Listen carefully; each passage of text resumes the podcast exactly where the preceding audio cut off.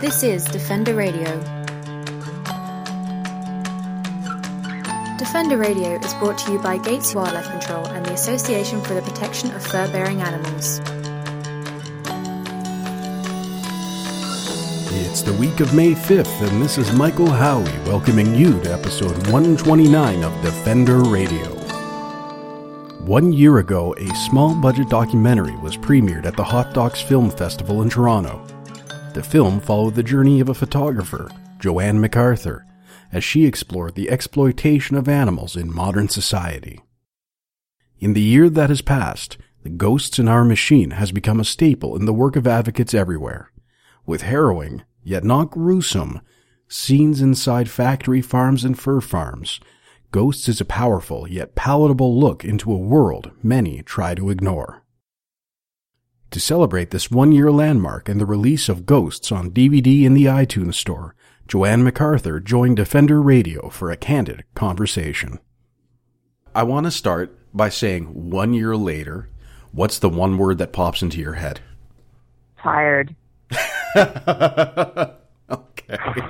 I was hoping for I'm- something inspirational. I'm honest. See, this is, this is going badly already. So tired. I mean, it's it's been roughly a year since the Hot Docs premiere of Ghosts in Our Machine. Um, and uh, we spoke about a year ago um, originally, and then we ended up talking again in October, six months in. Um, and uh, I, this movie has gone viral. People are seeing it all over the world. It's now available on DVD. Uh, your book has come out, and um, you know it's it's really taking on a life of its own. And a large part of that is because the film focuses on your story, your journey through all of this. Um, so I guess and people are ready. People are ready for this message, I think. It's just, I mean, look at Noah. We were just talking about that. I mean, they just put out this huge Hollywood vegan message movie. I think that um, the animal message is going viral. Not just ghosts, not just we animals. It's wonderful. So you asked for one word. Excuse me. You asked for one word, and I said tired. But my other words would be exhilarated and probably humbled as well. Well, and that's interesting. Um, why humbled? Because this is a, a film that, it in one sense, it's not about you, but in another sense, it does celebrate you specifically in what you do. Um, how do you get to humbled? Well, that people that that people think that that's a worthy thing to celebrate um, really makes me thankful that uh, that people appreciate the work and that it you know it rem- reminds me that I'm doing good work and makes me just want to work harder. Like the more the more praise there is for the film and the book, the more I just know that I'm you know sort of fulfilling my calling in life, if you will, and that uh, that it's worthwhile. And so, sort of like I'm just gonna, just going to keep working harder and harder, I guess, which is a bit scary. But um, yeah, yeah, it just uh, you know I, I get I'm getting more and more focused and um, uh, on on the animal issues. I didn't think I could keep getting more focused, but I really am, and my head's down, and I'm working really long hours all the time, and and because I think that the work and the, the photos and the film are creating change, so it's really exciting. Now, did you think this is what it would be like a year after? I mean, now, now this process goes back a few years when you and Liz would have first started talking about this entire concept. yeah.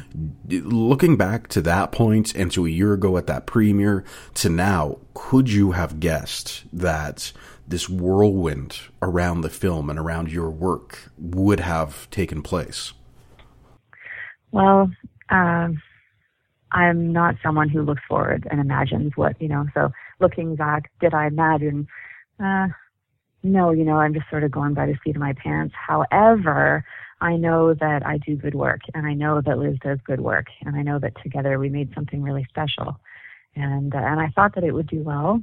And of course, of course, there have been critiques, but I knew that it was a, a mainstream sort of film that could be embraced and, and would be. And, uh, so, you know, we, we sort of are just running as fast as we can alongside this thing and, you know, ushering it forward and, and, uh, getting it out there. Liz is working so hard to get it out to everyone. And if you go to the ghost page right now, you can go to screenings and, now there's a, a growing section called international screenings, and uh, every day there are more and more screenings popping up, be it in the theater or community or film festivals, and um, and it's doing what uh, she set out for it to do, and I'm so proud of her and proud to be a part of it as well, and and uh, really, I guess I, yeah, I guess I thought it would do well. I didn't know how well. Um, I mean, it didn't get an Oscar, but for for what it is, um, it's doing well. Something I find interesting is, is, those of us that are in this this vegan animal welfare community. Um, I don't think any of us were shocked by what we saw. It was certainly very touching, mm-hmm. but it was a lot of issues we were aware of, um, and it really uh, inspired a lot of people. Uh, uh, for myself, I saw it with a friend on the train ride home uh, from Toronto. We we simply talked about mm. are we doing enough after seeing this, um, mm. and it, it, really motivated us. But what about the people who are new to this idea? Maybe you know who went to McDonald's before seeing this movie. What kind of reaction are you getting from that side of the uh, the equation? Well, we'd like more of that side of the equation to be honest. Um, what Liz figured, and, and I did as well, is that this film would start taking off because of the activists and the vegans and the compassionate people. And it wasn't just sort of anyone walking off the street going to see the movie. There are some of those, but not many. But the film sort of needed to take root through us and through word of mouth and then spread slowly. I don't think, um, I think it's the kind of film that will just keep growing and growing uh, through word of mouth. People don't want to see animal rights films because they're scared. And the reason they're scared is because they care, and people are caring people, and they don't want to see animal cruelty. But the word continues to get out that this is a palatable animal rights film.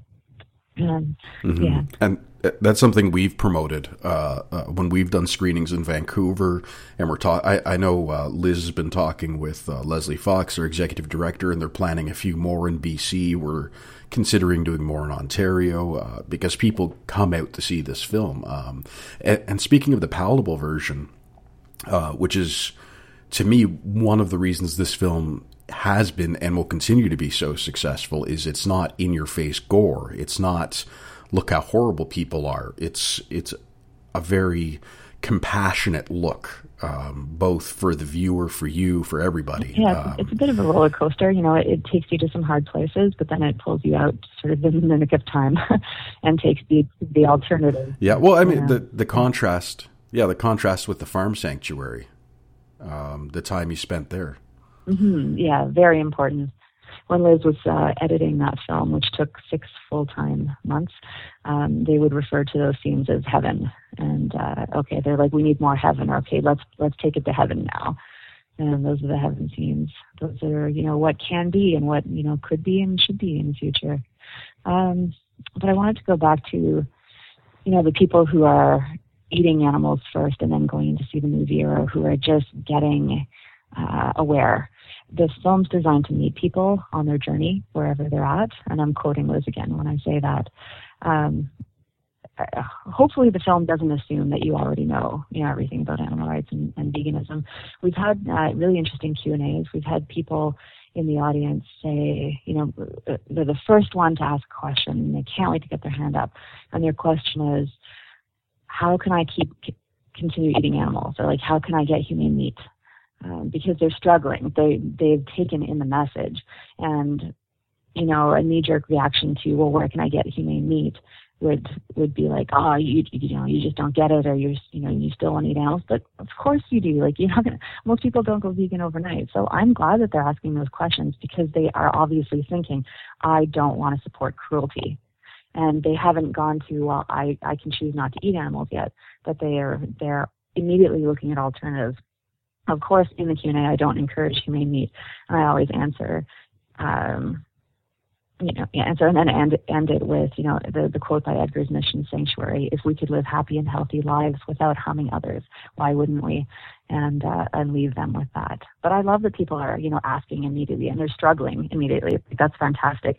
Uh, it shows that they're going to go home with a lot to think about.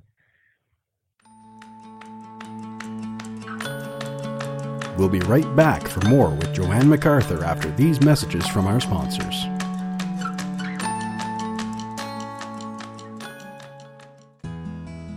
First, they tear a hole in your roof. Then they get in. destroying your insulation, chewing your electrical wiring. Raccoons and squirrels are eating away at your biggest investment, your home. I am Brad Gates of Gates Wildlife Control. Don't wait any longer. Call Gates Wildlife Control. We'll humanely get them out and keep them out. We will come to your house and provide you with a no obligation free estimate. Please visit us at gateswildlifecontrol.com or call 416 750 9453. BearSmart.com is the most comprehensive resource on the web for all things bear. At BearSmart.com, we work hard to ensure people and bears safely and respectfully coexist. Join us as we give bears a voice at BearSmart.com.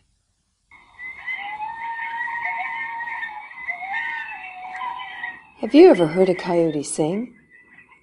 Did you know that coyotes are also called North America's song dogs? They communicate through unique howls, yips, and barks. At Coyote Watch Canada, we're committed to fostering peaceful coexistence for communities and their wildlife neighbors by building compassionate wildlife communities one community at a time. Please visit us at coyotewatchcanada.com for more information and tips about this amazing keystone species. Every year, dogs, cats, endangered species, and even people are caught in cruel leg hold, conibear, and other body gripping traps across Canada. Who will speak out for these innocent victims of an outdated industry? We will. I'm Lesley Fox, Executive Director of the Association for the Protection of Fur Bearing Animals. With your support, we can bring an end to the needless and painful deaths of hundreds of thousands of animals. Become a member today at furbearerdefenders.com to find out how you can give hope for our fur bearing friends.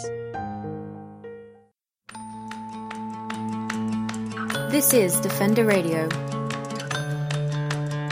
We're back with more from We Animals photographer and central focus of the Ghosts in Our Machine, Jo-Anne McArthur.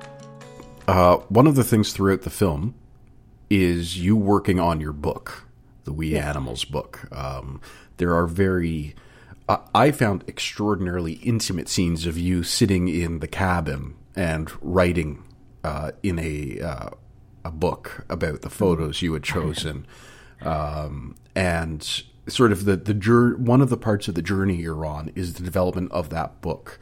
Um, that book is now out. Uh, yeah. Uh, there's a lot of people very excited by it. A lot of people have copies. You're doing book signings.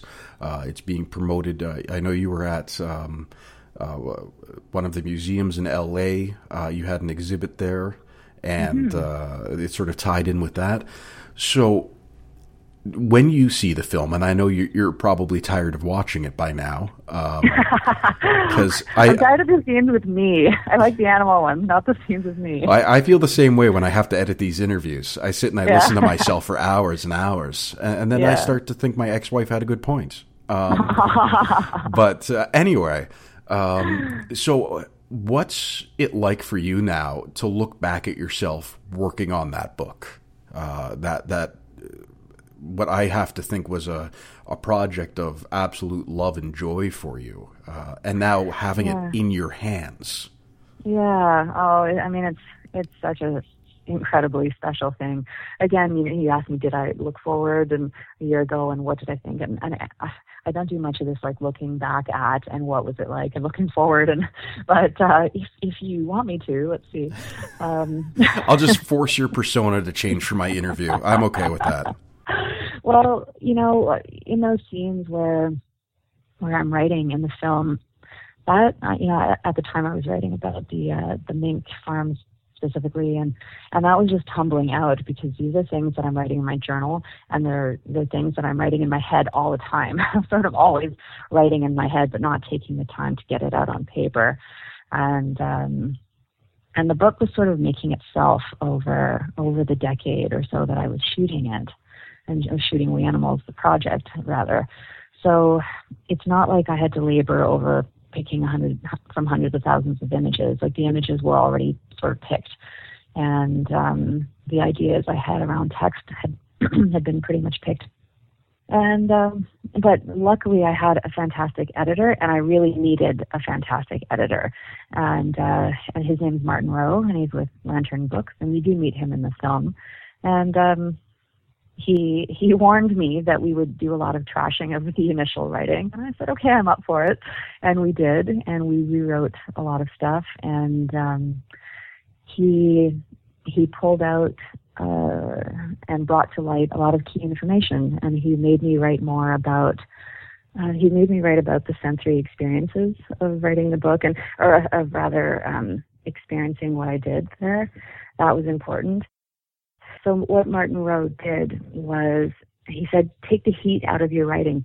It's the photos are really hot. You don't need to tell people how to feel, and that was really key. And that really, really made my writing better and the book better. You don't need to tell people how to feel. You don't need to say that cruel factory farm, you know, stuff, simple stuff like that.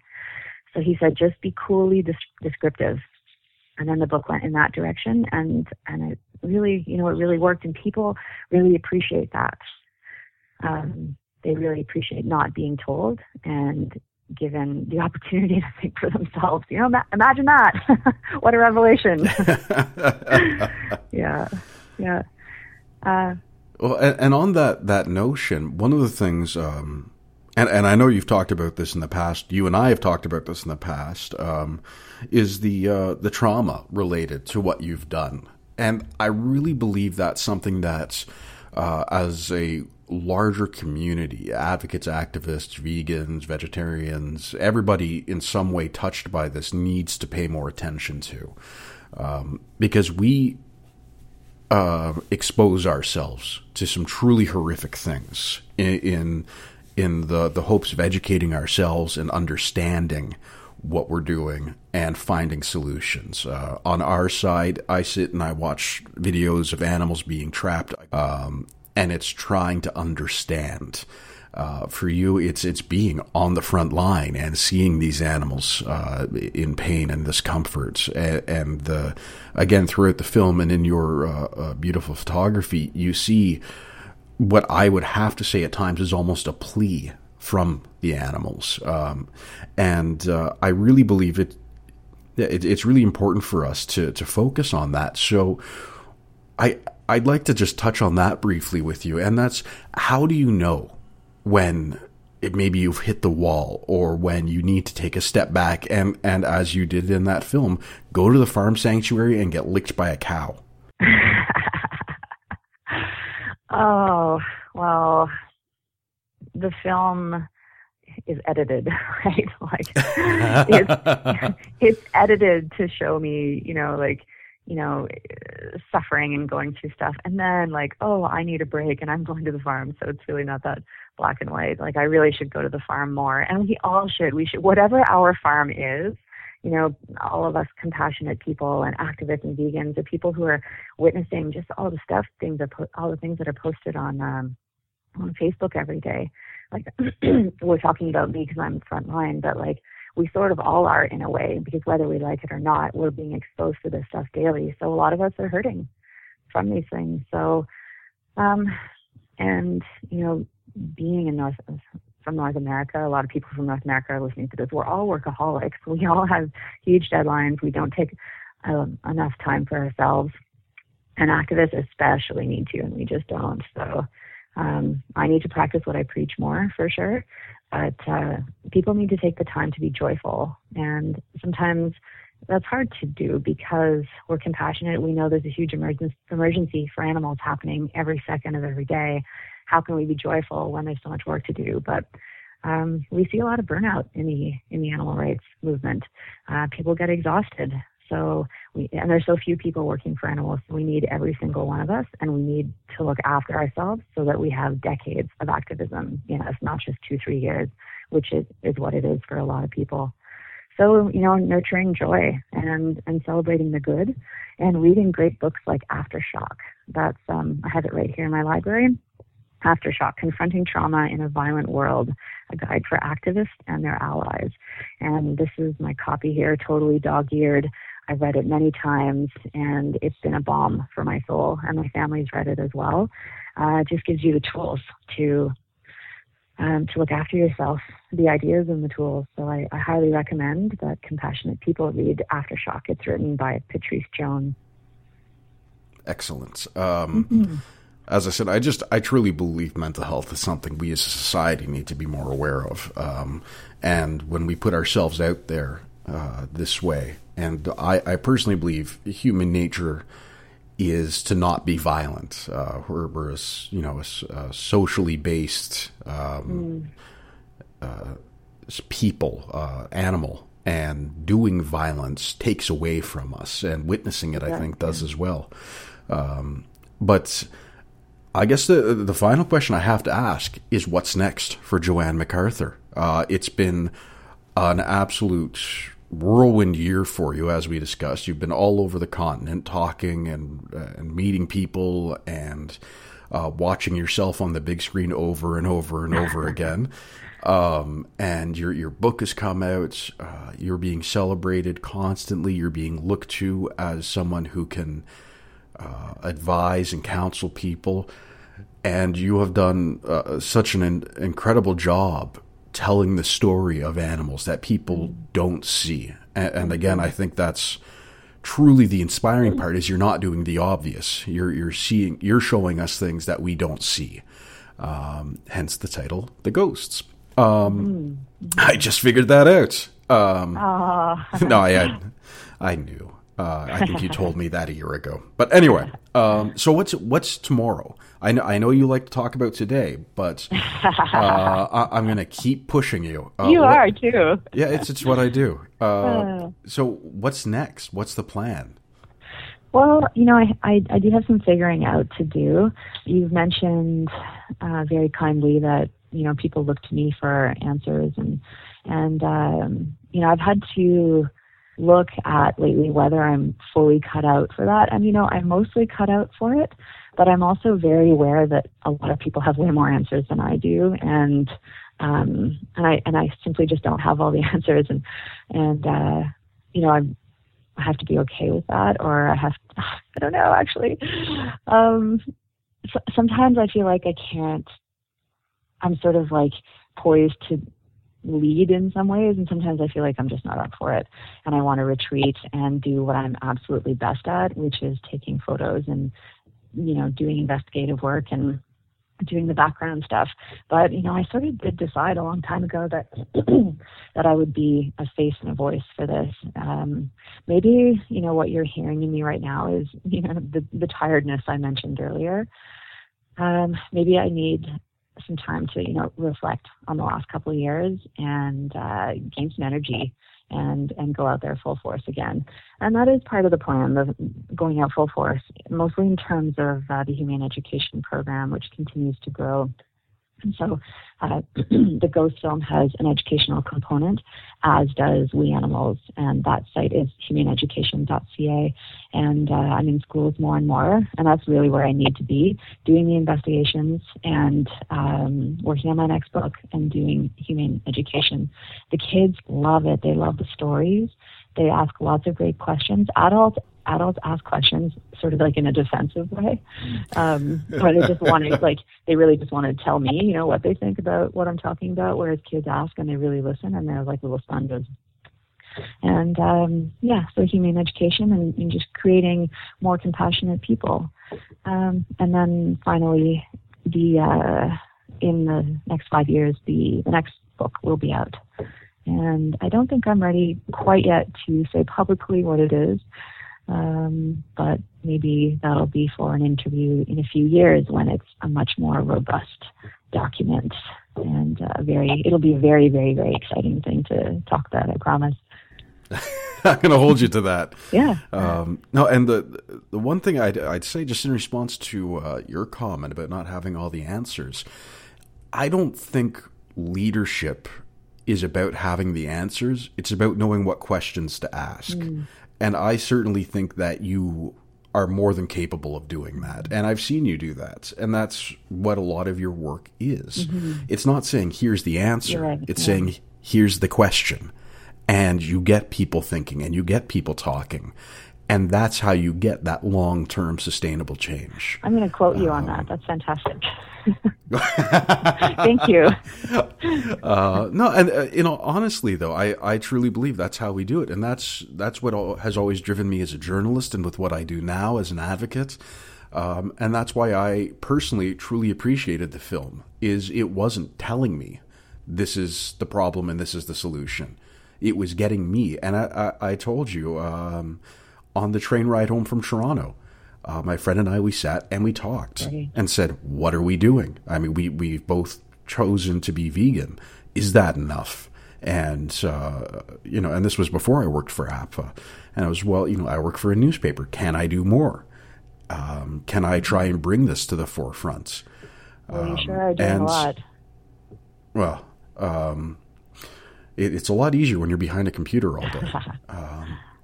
but it's uh, you know what I mean. It's just it it raises that question and it starts the conversation, and that is the way to change.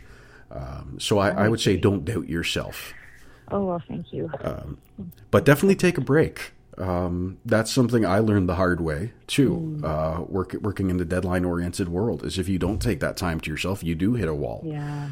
Uh, and and if you can take just a long weekend, you know, that's where I, I'd go out camping for two days. Lovely. Uh, m- me and the dog, and just sit and read Yeah.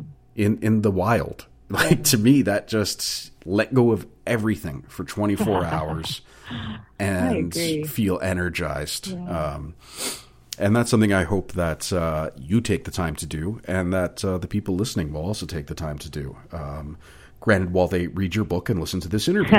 um, Thanks, Michael. More about the ghosts in our machine can be found at theghostsinourmachine.com. Jo-Anne's photography can be viewed and purchased at weanimals.org.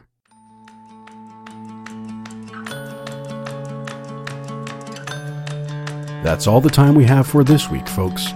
I'd like to thank Jo-Anne McArthur for sharing her time with us, and Brad Gates of Gates Wildlife Control for his ongoing support of this program. On behalf of APFA and Defender Radio, this is Michael Howie reminding you to stay informed and stay strong.